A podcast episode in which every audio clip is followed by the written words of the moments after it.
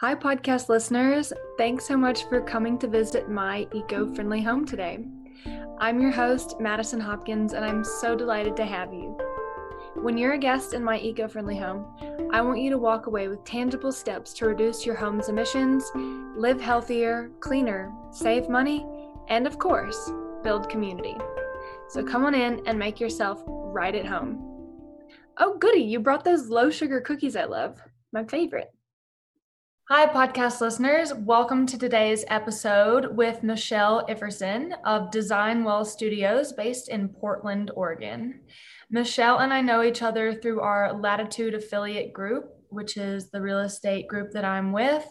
And Michelle has been to a few meetings with us, so that's how we met. And she is very insightful. She's very knowledgeable. She's had a lot of experience in this business. And so we're going to get to know all about that from Michelle. But just to give you all a quick insight, Design Well Studios is an environmental wellness design and testing company. So that's what I'm going to start us off with. There's a lot to unpack in just those few words. So thanks for being here today, Michelle.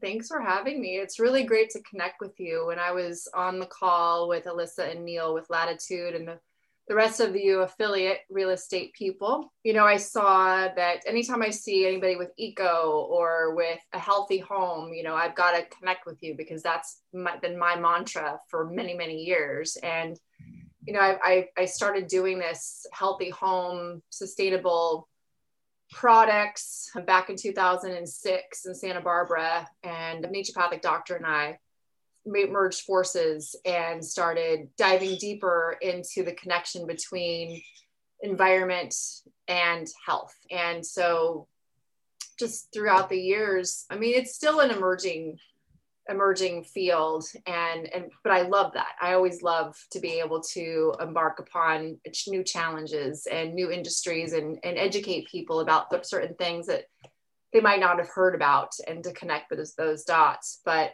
envi- I've sort of kind of created the environmental wellness consulting thing coming from building biology. That's that's been my my study over the last few years probably last 10 to 15 years. And it's something that's been around since you know after world war ii that's really where it started where after many of the homes were annihilated they started building these quick you know quick homes or boxes uh, yes. with very inexpensive building materials and people started getting sick from them. And that's where the, the term sick building syndrome came from. And so back, back in Germany, this is kind of where it started. And um, not until like the 80s, it started becoming more of a, a learned industry where people were really applying it, applying it to their, to their fields. But it's still not a very recognizable industry. It's, it's, it's something that's in the US, it's not regulated. So it's really tough to not tough, but it's it's been over the last few years, like it's been a constant education. And I don't mind it. I love it. People are but people are getting the word out. They they want their home more now with COVID, right?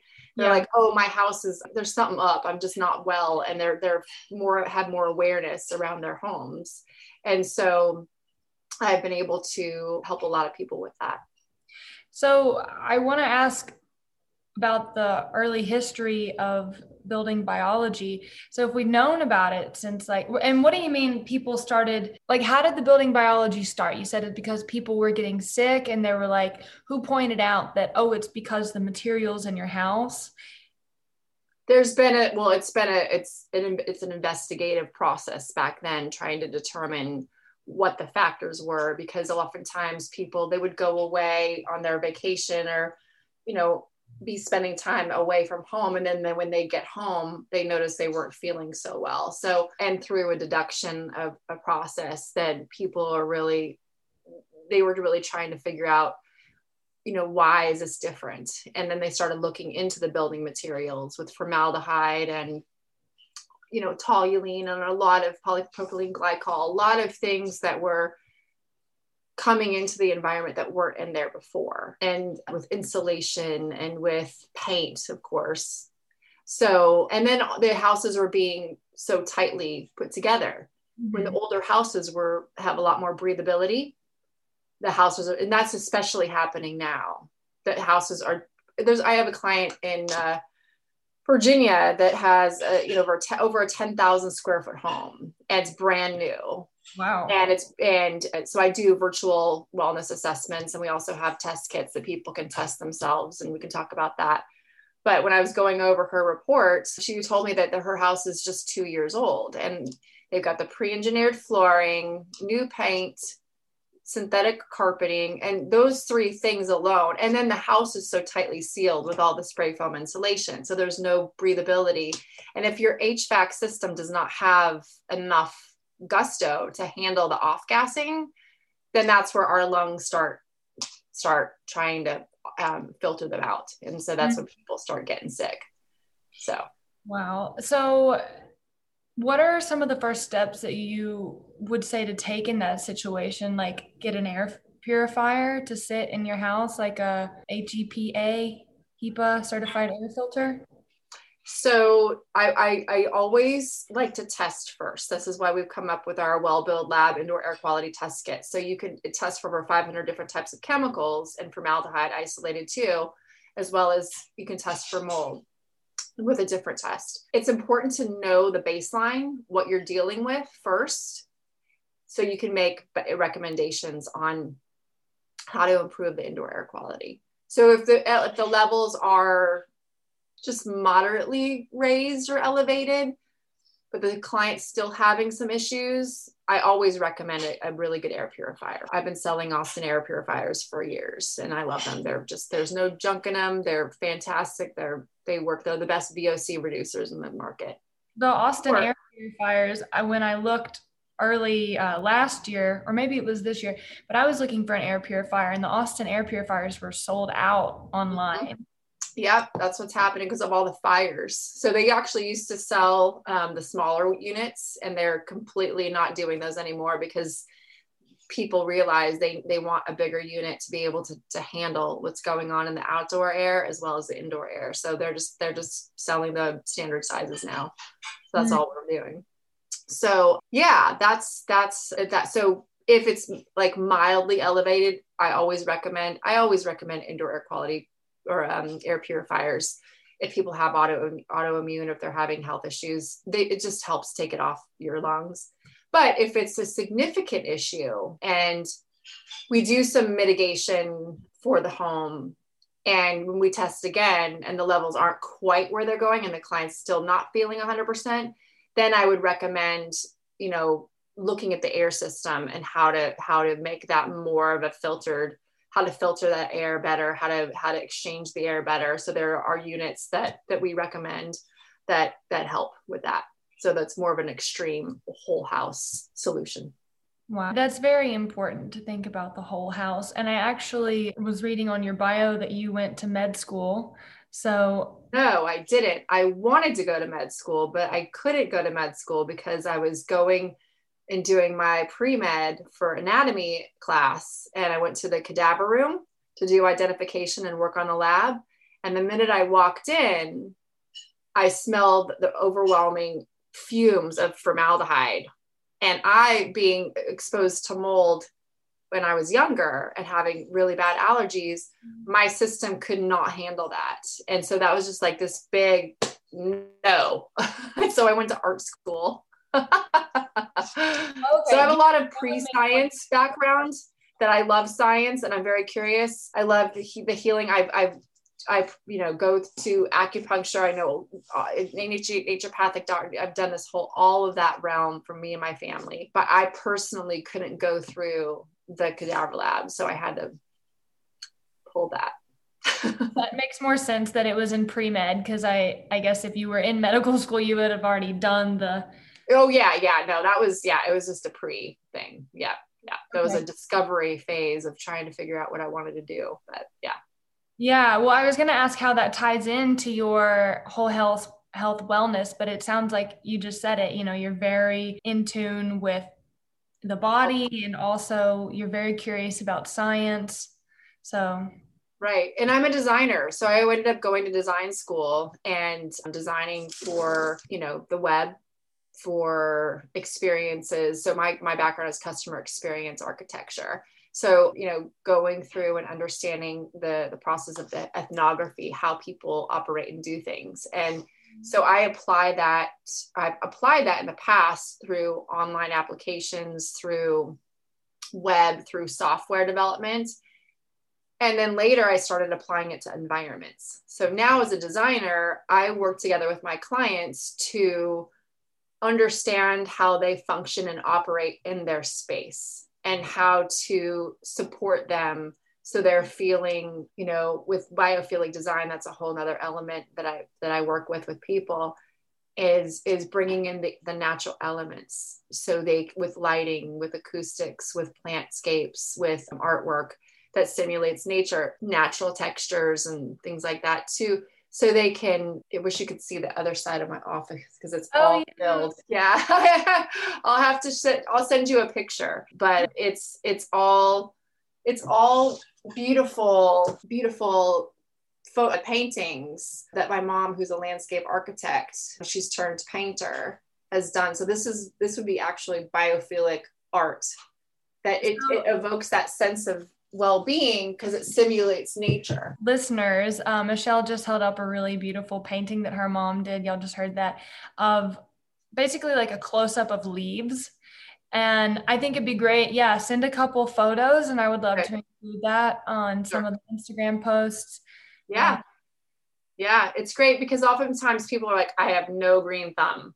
I kill plants. You know i can't i i just you know it's hard for me to take care of them. So having a beautiful piece of artwork, whether it's a photograph or a painting that simulates nature, you know, it's still it still evokes that that feeling. And then you know having a having a view of nature, like my husband just put in this window I'm showing you, sort of, and to bring in natural light. So this back bedroom that we just converted into our office after COVID had just one little window over here. I'm like, there's no way in hell that I'm going to be working in here to be inspired. I can't go into a, just a, a back bedroom and be inspired. I got to like make that environment inspiring. Mm-hmm. So I've been I've been doing that for many years, and I've done a couple of really cool design competitions where, and I'll I'll send you this picture too. I don't know if you can see that. Yeah, beautiful. So, podcast listeners, I'm going to do my best to describe this to y'all. This is a space you created, Michelle? Yeah, so it was a design competition called Serving Up Style Molly's Fund Fighting for Lupus. And so it was kind of modeled after Dine by Design, which is um, the fundraiser for AIDS in New York, where designers pick just a, we were just in the expo space at the, this is a big, huge warehouse of just concrete floors and nothing. And so they've just, with curtains, they just did a 15 by 15. And so our thing was modern nature knows best. And mm-hmm. so that happened before I really put the biophilic design. I even knew that term was coined. I didn't even know about that. So I'm doing this for a while. So that that design won the sustainability and People's Choice Award. Over like 20,000 people voted. It was pretty cool. And um, so we did all natural elements. We we built this aqueduct underneath the glass table, and we put a, a pump in there to show flowing water and then we had these little, it was kind of crazy, these little lily pads in there. Then we had these beautiful planters with plantscapes. We had the second, it's called second glass. I don't know if they're still doing it. These panels of glass that were taken from the bus, from the buses, the glass from the buses that had, that had cracked. So it's basically free material. And then they just injected dye into the cracks. And so it looked like a waterfall. It was super pretty. And then had a fan that showed you know the the air movement of the curtains. And we had all natural furniture and stuff. So we got all this stuff donated and then we put it together. And even the flooring actually i still i'll, I'll send you the picture of, the, of what we did with the flooring now. But the flooring were these just these um, recycled planks that we got at the rebuilding center that we painted white. So we made the flooring of that itself in a platform. And now they're my bookcases at our house. Oh so kind of cool. I'll have to show you some of that but no, it was a great experience. And and and you know people really flocked to that our our our competition because or our, our design because i think that it is it's really cool to show the elements of nature and just in a and lighting too obviously lighting was really important. And then I did another competition a, a couple years later where we did what's called botaniculture, bringing the outside in. And yeah, I love it. It's it's a it's a really great way to design. You know, I work with people who are are have environmental illnesses and they are trying to heal and but they can't really leave their home. So I help them, you know, have their home be more of an inspiring healing place by introducing you know lighter colors more more better lighting that's more supportive. When they wake up in the morning what do they look at? So just just little twists a little little hacks like that can really help someone you know take that next step towards healing. So with the environmental illnesses talk to us a little bit about that because i'm i'm certain there's people out there maybe not my listeners, maybe my listeners, I don't know, who are kind of like, I don't know about that. Like, what do you mean environmental illness? Like pish posh. It, so, can you talk to us a little bit more about that? I mean, it definitely derives from the harsh chemicals and inhaling those and touching those, like known carcinogens in our cleaning products and absorbing that into our skin, breathing it in through our lungs. So, there is science and studies behind it. But yeah, what, what do you have to say about all that? So I can just give it a, a perfect example. And I've used this example before that I worked together with a woman who had for 12 years, ever since she bought the home, her home that was brand new, she's suffered incredible debilitating illness they she was tested for Lyme disease and I believe with mold. I'm not sure with mold. That's another thing. Let's definitely talk about mold. But when I went in there and tested 12 years later after they bought the house, the formaldehyde levels were off the charts still. And it's a newer home, like I was telling you, and then it's so sealed up so she got, I believe, this is my belief, because she had no other illness before. And she came into this home. So people may not have an illness now, but if you put yourself into a brand new home and it's all sealed up tight and you don't have the best indoor air quality, you know, it's potentially possible to get very sick from it if you don't know. So, anyway, she was in this home, sick from the home, maybe. I'm not, I'm speculating, obviously, I'm not a doctor. But she was in that home for 12 years, just breathing all the chemicals. Gosh. And clearly, they were a lot higher initially, right? Than they were now because over time things off gas, right? Yeah. It takes up to 15 years sometimes for formaldehyde to truly off gas. That's a long time. Yeah. Yeah. So I don't know. Did that answer your question? Yeah. like what is why is formaldehyde bad? What is it? I've done a little bit of research into flooring. One of my clients just bought a new build. I was telling you about this before. Right. I made sure the floors that he chose have no formaldehyde in them. So I definitely had to you know look into that a couple times same with his cabinets we got low voc paint because i i definitely believe that like the toxins in your house will degrade your health. They'll cause you just oh, like yeah. sleeping next to your phone without the silent on or something like it's going to be buzzing you all night long. You're going to wake up you're going to be in your house breathing formaldehyde all day. It's going to make you sick. But what is it? Why is it bad for us? And where in our house is it commonly found? It's commonly found in adhesives, in carpeting, in flooring, in cabinetry. Those are the, and fireplaces, actually, oddly enough, gas fireplaces. Those are the main big ones. And it, it's, it's, that's a lot of stuff. Those are the main big ones. Well, that's actually quite a lot of the house. That's pretty much right. most of the bare bones. Right. Right. And especially the newer builds and luxury vinyl tile or luxury vinyl plank, those have a host of chemicals in them. But then when the the con- contractor puts down a layer of adhesive, like you can buy the flooring without any formaldehyde in it, like you were just saying for your client. But then if the contractor puts adhesive on it that has formaldehyde, there you go. That's still that's like a lot of it. And I, I actually there was a case that I the the my client won against the builder. It's a story that's it's on my website. Okay. Yeah, it's under it's on one of my blogs. I can send that to you about that. But you know, formaldehyde it is it's a chemical. I mean, it's a chemical. It's a it's a um, here I've got a great book right here called "What's Toxic, What's Not." Let's look it up.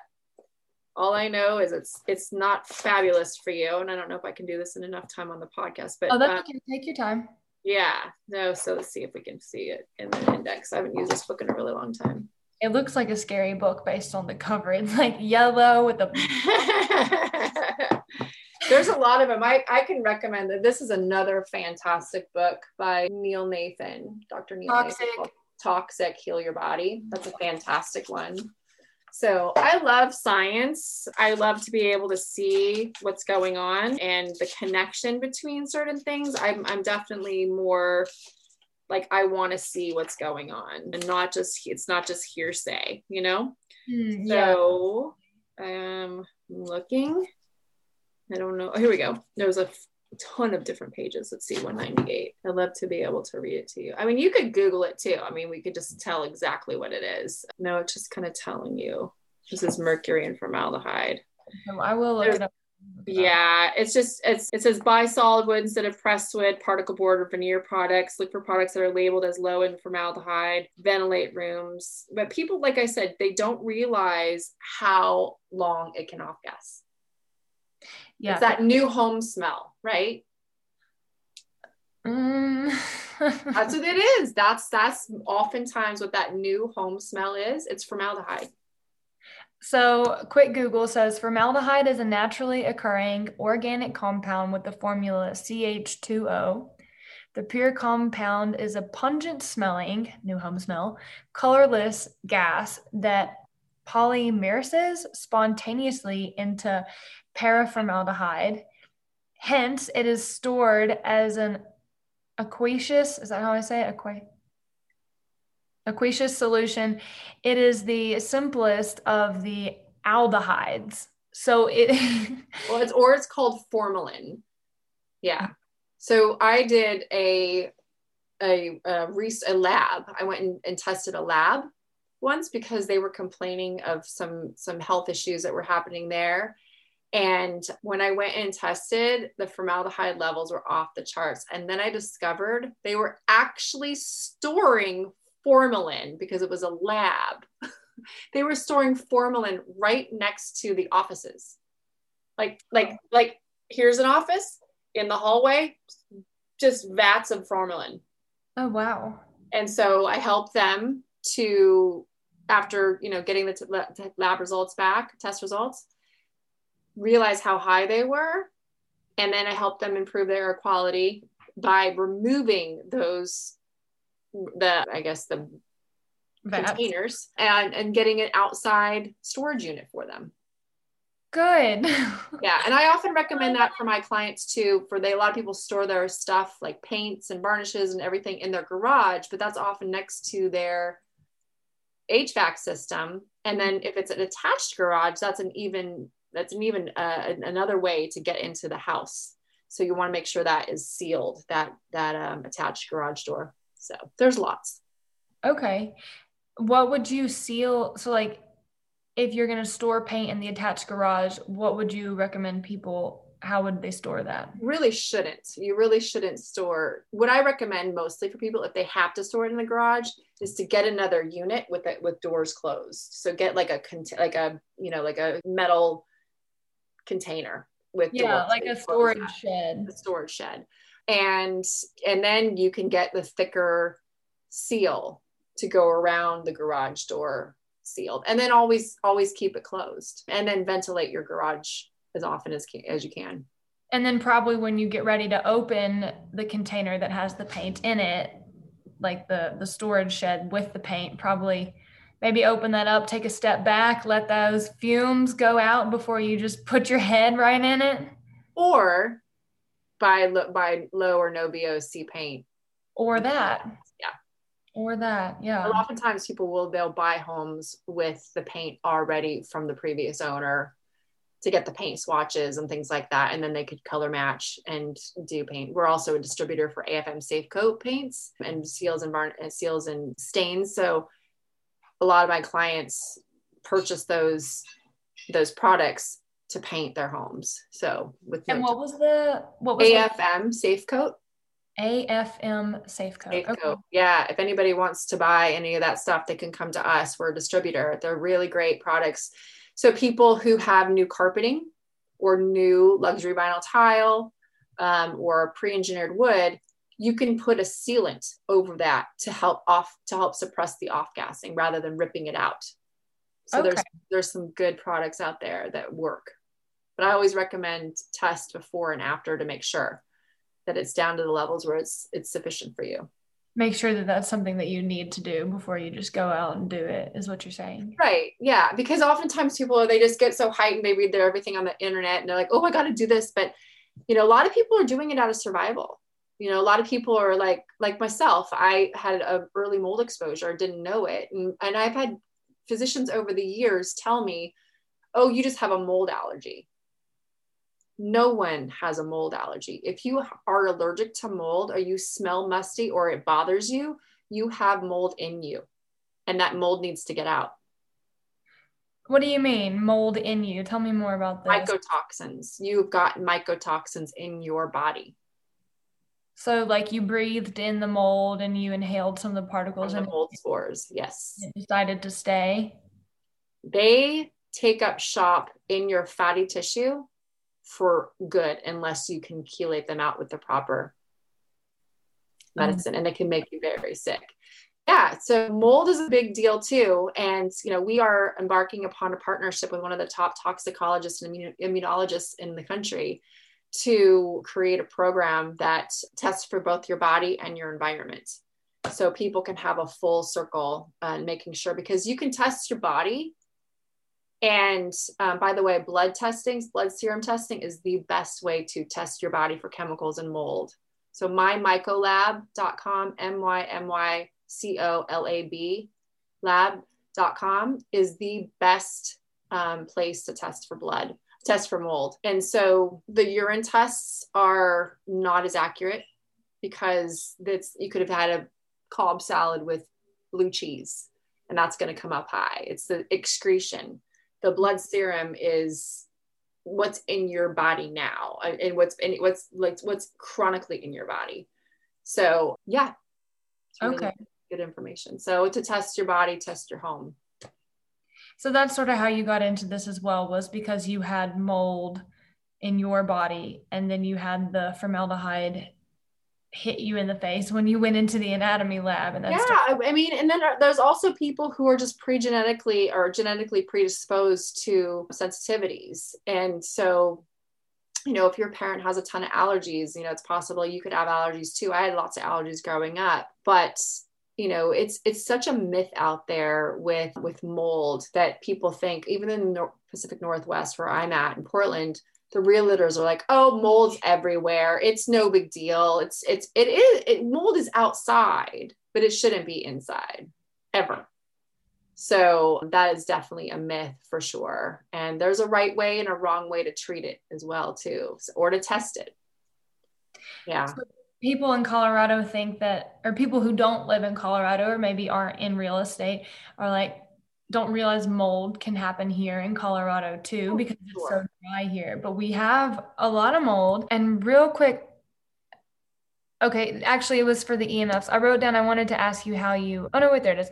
Yeah, you and your husband have the mold remediation company. Is that part of your Design Well Studios? So we are not remediators. He was a remediator. He had a franchise that tested and remediated for mold.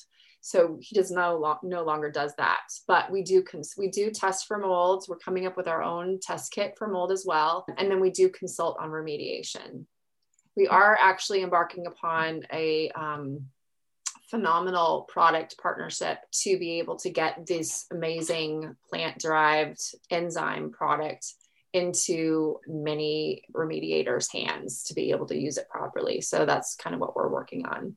Cool. Yeah. It's just there's for me, I really been through this and I see, you know, there's a right way and a wrong way, obviously, to do anything. But when you kind of weed all that out and you you kind of you understand that there's a better way to do things that is more beneficial long term that doesn't cause people harm in the process then that's a win for me well i'm excited to hear about the plant mold what was the word that you used enzyme Thank you. The enzyme that breaks it down. I'm excited to hear more about that. Please keep me posted. But I did just look at some things that I wanted to discuss with you. So, the mitigation solution for the EMFs, what is that like? And can you tell us what EMFs are and why they matter? Sure. So, part of my building biology studies, it's it's really basically creating a home without harm or living in a, a, home without harm and so you know even our, our, our phones are great tools i'm talking to on my my iMac with technology. I like technology, but I think that it has a place and that we all need balance. So with that, European and Canadian standards have have guidelines for exposures and and and the reading. So with with the proper, and I say proper because there's a lot of crappy meters out there that are not accurate at all. So with the proper meters that have been calibrated and that are that are they've got they've been approved by the right people and the right organizations, it's really important to so EMFs are electric electric magnetic fields, electrical magnetic fields.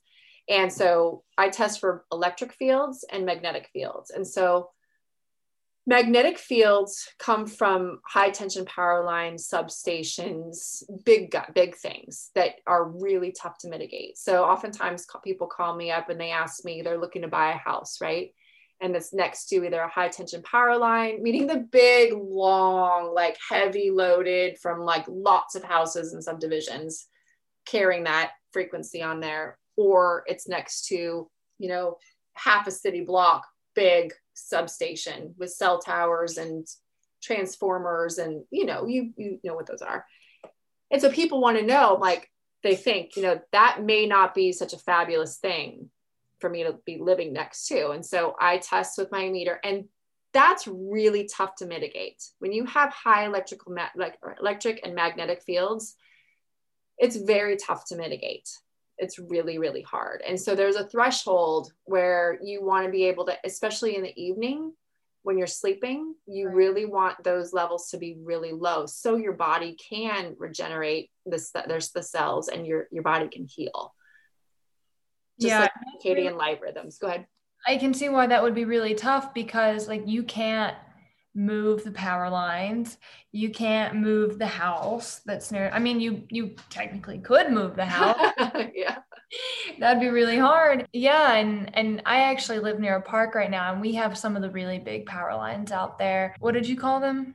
Tra- uh, high tension power lines we have i think they're high tension power lines and i always pay attention to the trees that are around them because i've heard that right. they don't look so good yeah, I've heard the trees will respond to the electromagnetic frequencies that come out of the electrical carrying power lines.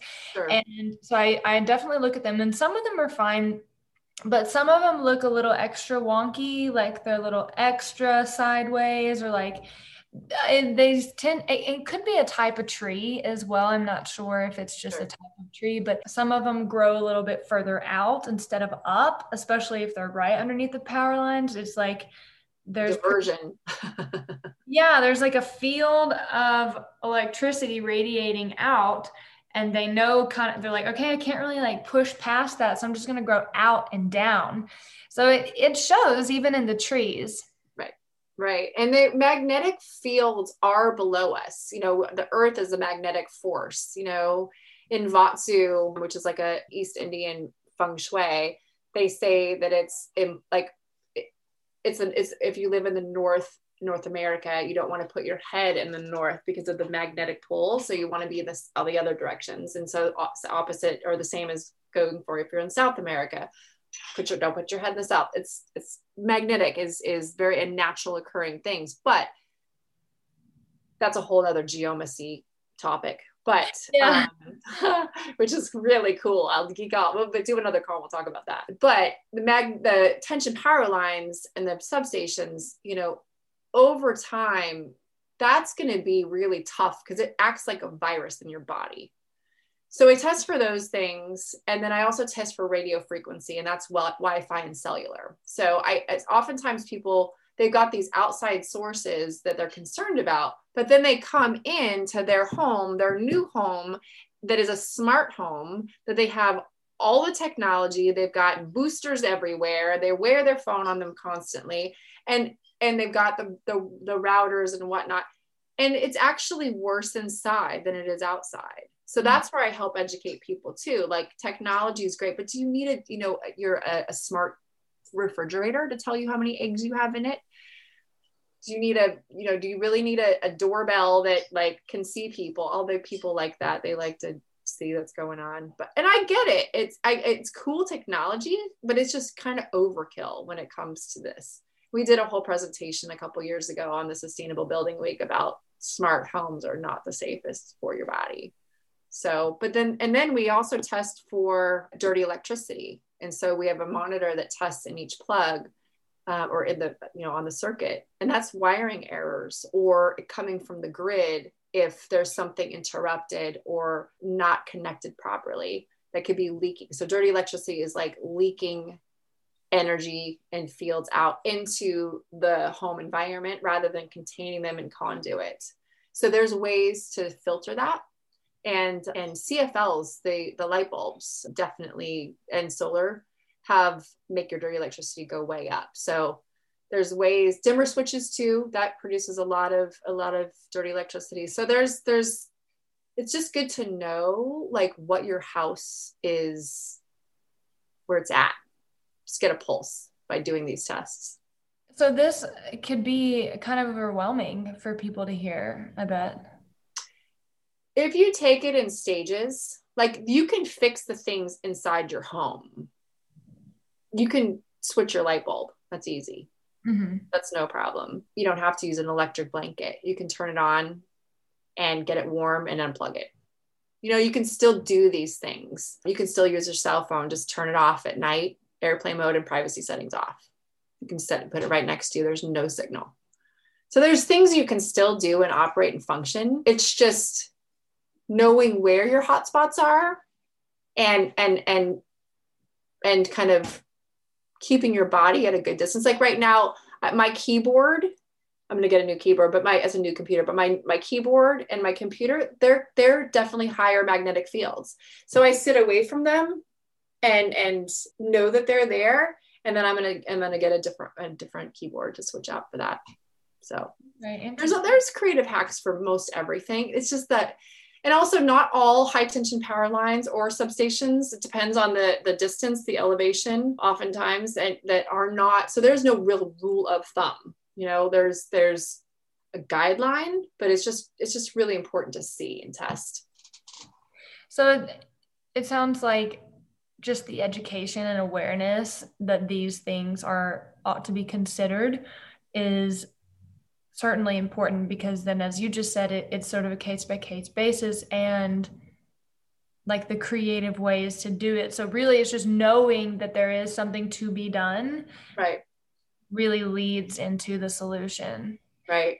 I currently i wish i knew like more about my house. I, i'm renting right now and i just moved in not long ago. I wish i knew more just to to give some like some example here. My skin has been really not prime for me lately.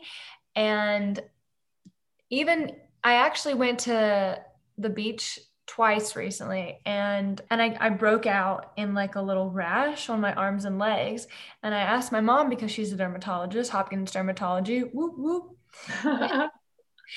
and and she thinks it might actually be from the sunscreen that I was using and then when I mixed it with chlorine. And so that's been like something that's interesting with my skin, but I've never had that happen before and I'm wondering like is it something in the water in my new apartment that's making my skin more sensitive on my arms and face? And I called Denver Water yesterday. There's no lead pipes that lead into this building. So that was good to know about. But yeah, I, I, it's just like these minor things like, oh, this is a little different. And like I said, my my skin hasn't been optimal on my face lately and i don't know if it's from the water in my new place or if it's from the stress of moving i've been able to handle moving stress a little bit better as i've gotten older and recognize some of my patterns but it still comes out sure. in its own way so that that's just my example of like i wish i knew more about my house so i can teach you we actually do i do virtual environmental wellness assessments Okay. Yeah. And yeah. you have those on your website now too. You're able to do them online. Yeah. In person. Yeah. So so we do it on your laptop or your phone or your iPad. iPad's probably better because you can kind of I can see better.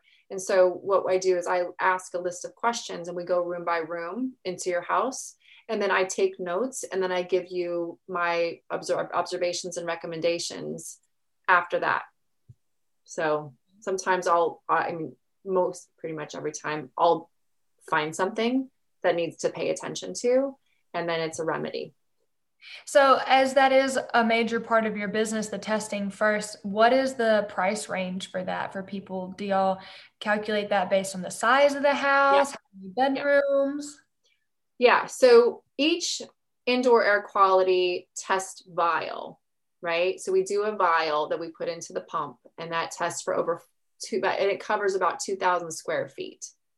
But that 2,000 square feet has got to be fairly open. If your house is like long and narrow and has two different sides, or it has different floors, then you need to do two separate tests.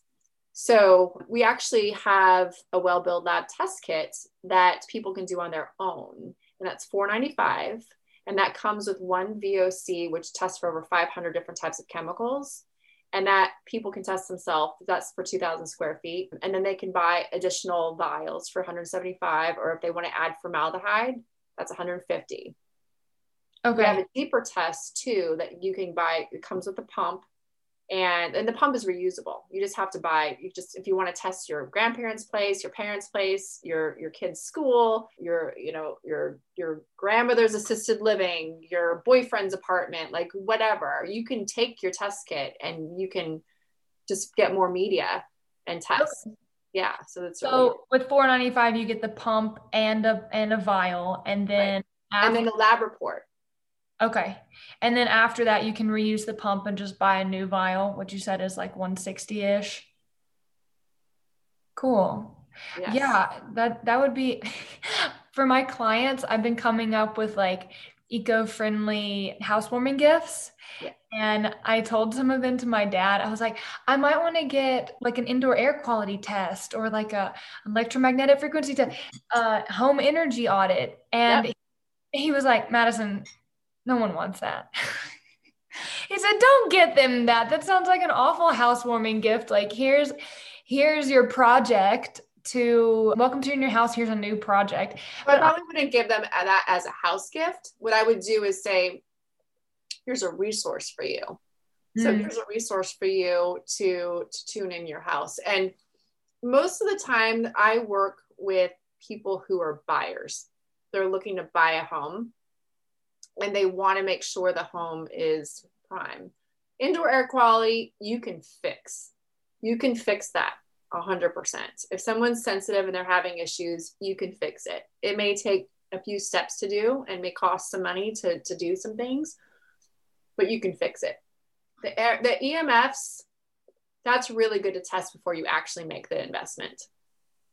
That's huge. And then tell, telling realtors too that you it would be great for you guys to to learn how to test or to consult with me about this because if you list a house that is that has high tension power lines substation trans you know transmission lines on the property or very nearby word's getting out it might be a lot more difficult to sell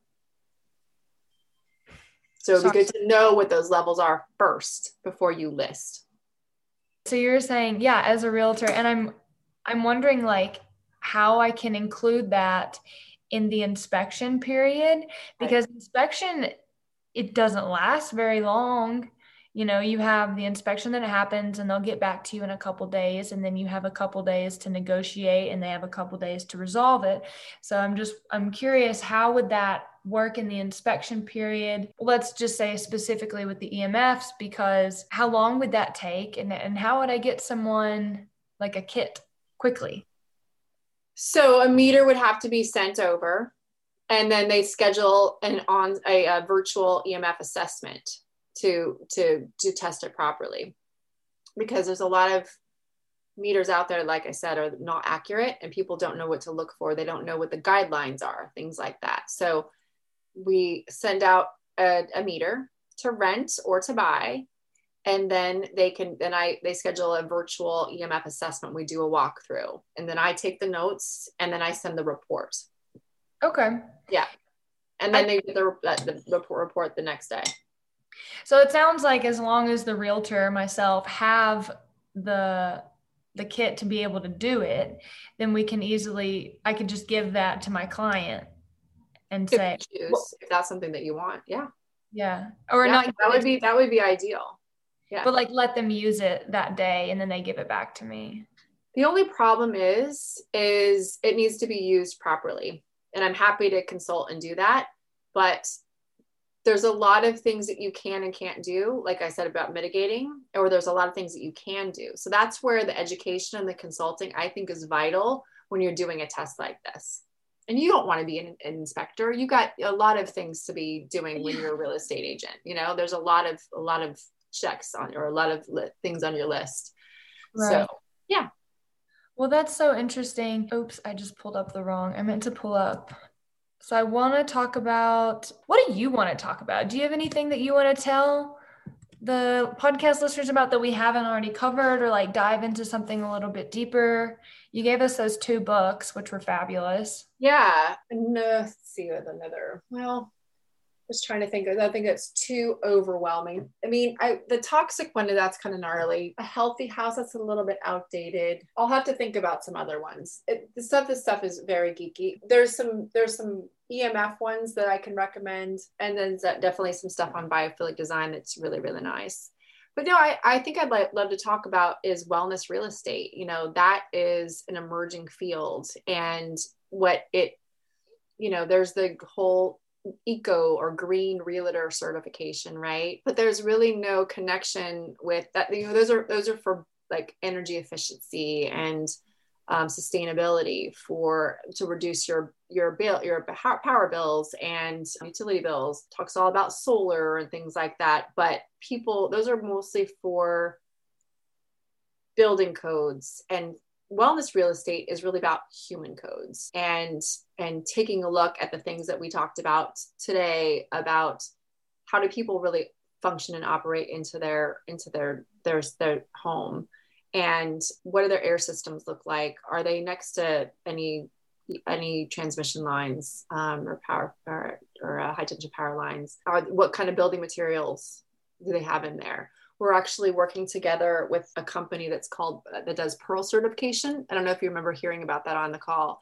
but yeah. we're actually um, i'm talking to the ceo i think next week or the week after when we get back to partner with them about bringing in a lot of the home wellness into their certification for energy efficiency. So we're trying to to bring that together. So the third party when we do our inspections either virtual or in person that that's part of the Pearl certification that people can see when they're looking to sell a house that this has been certified and these measures with energy efficiency, solar, air quality, EMF, all those things have been checked off prior before even, you know, having all those things done. So, yeah. That's awesome. That's I I like what you just said, the human codes instead of building codes. Right. And I love that within the latitude group we always talk about well what is regenerative real estate? And i actually had someone ask me that today. They said oh i can't wait to learn more about what regenerative real estate is. And i this was someone i really really wanted to talk to. Like it's a big deal that i got to talk to them. And so i got i didn't we didn't get into it, but I, after I got off the call, I was like, oh my gosh, what is regenerative real estate? Like, how am I, am I qualified to answer this? And then, you know, just like, oh my God, what am I going to say? But I think that's exactly it is, is the human aspect to it and feeling more at peace in your home because there's less toxins, there's more engagement with the natural environment. Right. And like I said, I just moved into this apartment, and people who listen to my podcast consistently are gonna get tired of hearing me talk about my apartment. But I was noticing we have to document your our virtual assessment. That'd be fun. Yeah. Oh, we must. And so it's actually right next to a park, and I'm in Colorado, and so it's very dry, arid. Park? Are you Wash Park? I'm at Paco Sanchez Park. Mm, I don't know that. I used to be near Cheesman Park. And so I actually moved from a very from one area like Cheesman Capitol Hill has a lot of trees, lots of gardening. It's very yes. yeah, it feels well, really by the botanic gardens, right? Yeah, it is. Yeah. And then where I'm at currently, the park is more open and it, there's actually our RTD like rail line runs through it, which I think is cool because I can just hop on the RTD all the time. But the trees are more sparse and our there's not a lot of people who like have lived here for 30 years so there's not a lot of gardens. There's not a lot mm-hmm. it's very sparse. And so i i actually got a squirrel feeder because we have a lot of squirrels. I don't know where the birds are. I got some bird feeders too, but I need to get bird seed. But I put some squirrel feed in like this little thing. And so my head, because I did this too when I moved to Denver, that I fed the squirrel and they came in my house. the squirrels literally were running, like was one squirrel ran into my house. I'm like, no, no, no, no, buffet is over. the buffet line starts and ends in my yard. Oh my God, that's really funny. You crossed the line. Ruined it for the rest of the squirrels. I know. I oh when that happens.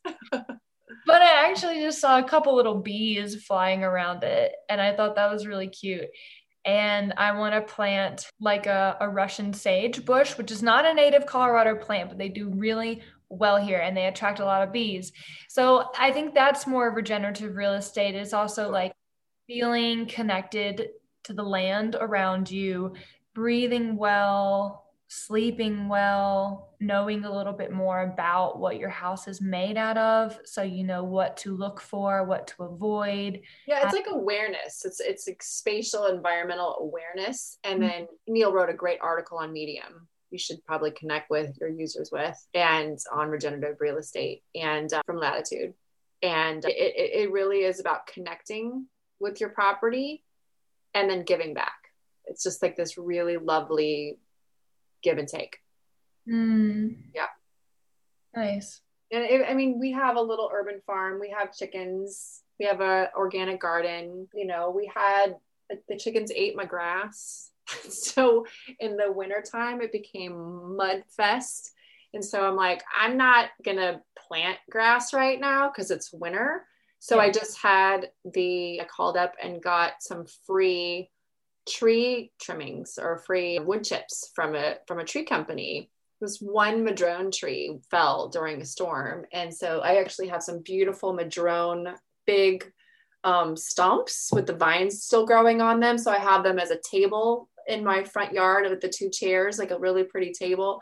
And then another one by our sauna out here and then another one by my son's room in his studio out there. It's kind of cool. But then they i put the wood chips all over the where the grass was. So now it, it looks it's not going to stay there forever because we're going to do some stuff in the backyard, but it's a good sustainable free option to be able to enjoy your backyard and and not have to like look at a mud pit and or have to put concrete or gravel or anything around it, you know?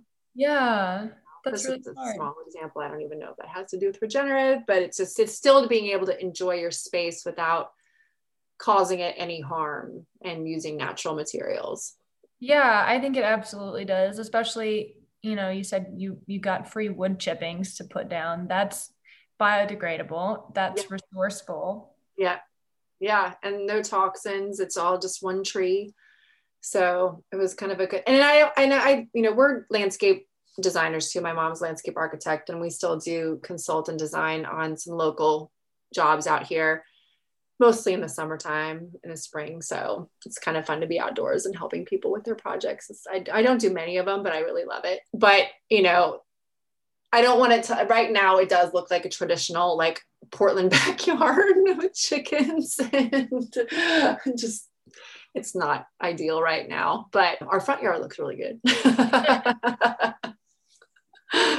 It's okay. They've been I actually a couple days ago, I heard I was talking to some neighbors as they were passing by with their dog and I heard my chickens. They had escaped. They had found a way to come underneath the fence. And I'm like, oh my God. So I've, I've completely fenced them out. And, and then the, my other one got around the other yard and they've never done that before. So I'm like, all right, it's good. I'm block them out and keep them. they make really good eggs, so we really love them. So. Oh yeah, I wish I had some fresh chicken eggs. My mom's friend Susan in Louisiana mm-hmm. has a lot of chickens, and we got some fresh eggs last time I was in town. They're so good. Yeah, I can't really eat eggs out anymore. Or I don't really go out and eat eggs, but because of COVID. But it's really nice to be able to have that at home. There are COVID chickens. We got them in April of last year. my husband's like, okay. And yeah, we actually lost one a few days after. It was actually the day after we got it home. It just didn't make it. And then, like, three months after we got them, there was some serious early morning cockadoodle doing going on your husband's like, oh, yay. It's a rooster. And so we're like, we called around for two weeks. Does anybody want this? Does that, what do we do with the rooster? What do we do with the rooster? And nobody, everybody was saying, like, put him in a pot or we'll just off him. Like, well, you put them in a pot. No, but you can't. There's they don't. I mean, they're literally. It's awful. I feel terrible for the poor guy. And um, so my husband, it was his choice, and we decided as a as a couple, like, okay, we're to be responsible chicken owners, and we're to take care of the chicken ourselves. So, the rooster, and so we can't. You can't have a rooster in Portland. You can't at all. It's completely against everything and so yeah we and don't hate me PETA people or whatever whoever's listening like we felt terrible about it but we did ha- we did put him in the backyard under the ground oh, okay yeah I well, it was either eat, I can't, I couldn't eat him. I couldn't. His name was Nugget. That was probably a bad thing because I named oh, it food. I cursed him. he was prepared. I guess anyways well it was great to be on your podcast. I really appreciate um, you asking me all these questions. And you know i don't want it to be overwhelming for people because my whole career in doing this has been uh, a learning curve for me. But this is so natural for me to talk about these things. But i guess for somebody who's not heard it before can be overwhelming. And a lot of people who've had mold exposure or chemical exposure or autoimmune disease they already have been dealing with a bunch of stuff. So it's really hard to hear. But just know that testing is key. Test your body, test your environment. So you have control and you know. If you test your body and you have high levels, you have to test your environment. Don't take any supplements until you test your environment, or else you're going to keep infecting yourself. Mm. And you're not going to completely heal. So you've got to do, test both and then heal both. That's very, very important. But and then do it in stages and work with somebody like me in environmental wellness that has close connection with some of the top doctors in the world and consults with them as well as you know building biology knowledge and a lot of great mitigation and remediation resources and products so how can people get in touch with you we i obviously will link your website design well studios into the show notes yeah. Um, but what are some other ways that people could get in touch with you if they want? They can email me direct at Michelle at designwellstudios.com or they can call us at, at 503 386 2003. Cool. Thank you. And I'll add that in there as well. I think you're the first podcast guest to give out a phone number, so that's exciting. well, we still have we still have people reach us through the phone. So it's important. There's a lot of places that don't have phone numbers. That's strictly contact forms and people can actually contact us on our website under the contact form. There's there's a form they can fill out. But it's it's also really good to talk to people. I do have when people call you know it'll it'll be a, a short call to get the you know figure out how we can help them. And then if we need to schedule a longer visit we can do that as well well i definitely appreciate that as someone who uh, prefers to talk to somebody rather than i'm sure most people do I don't but, know. Some people don't, like, especially younger generation. I mean, my kids even, I mean, we do FaceTime because my one son lives in California and my other young son is uh, graduating this year, but they're not big phone talkers.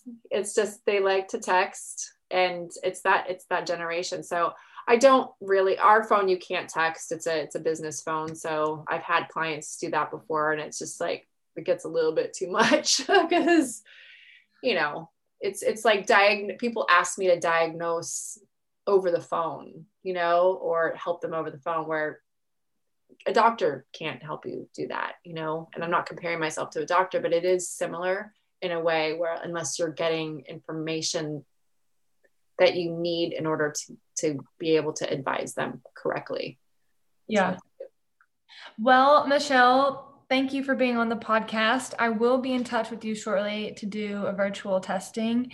Okay. Uh, my place and probably in uh, some of my clients' places as well. And thank you so much for being a guest. And we'll talk to you later. Thank you so much, Madison. It's been my pleasure. Have a great rest of your weekend.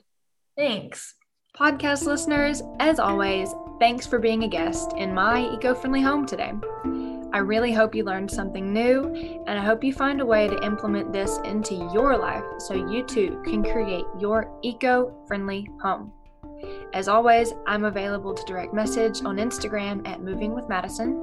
And besides my podcast, I provide services as a real estate change agent in the Denver metro area, specializing in helping you buy, sell, or create your eco friendly home something that this podcast is helping me get better at each and every day. When you come back over, please bring those cookies again. They were really good, and I'll see y'all next time.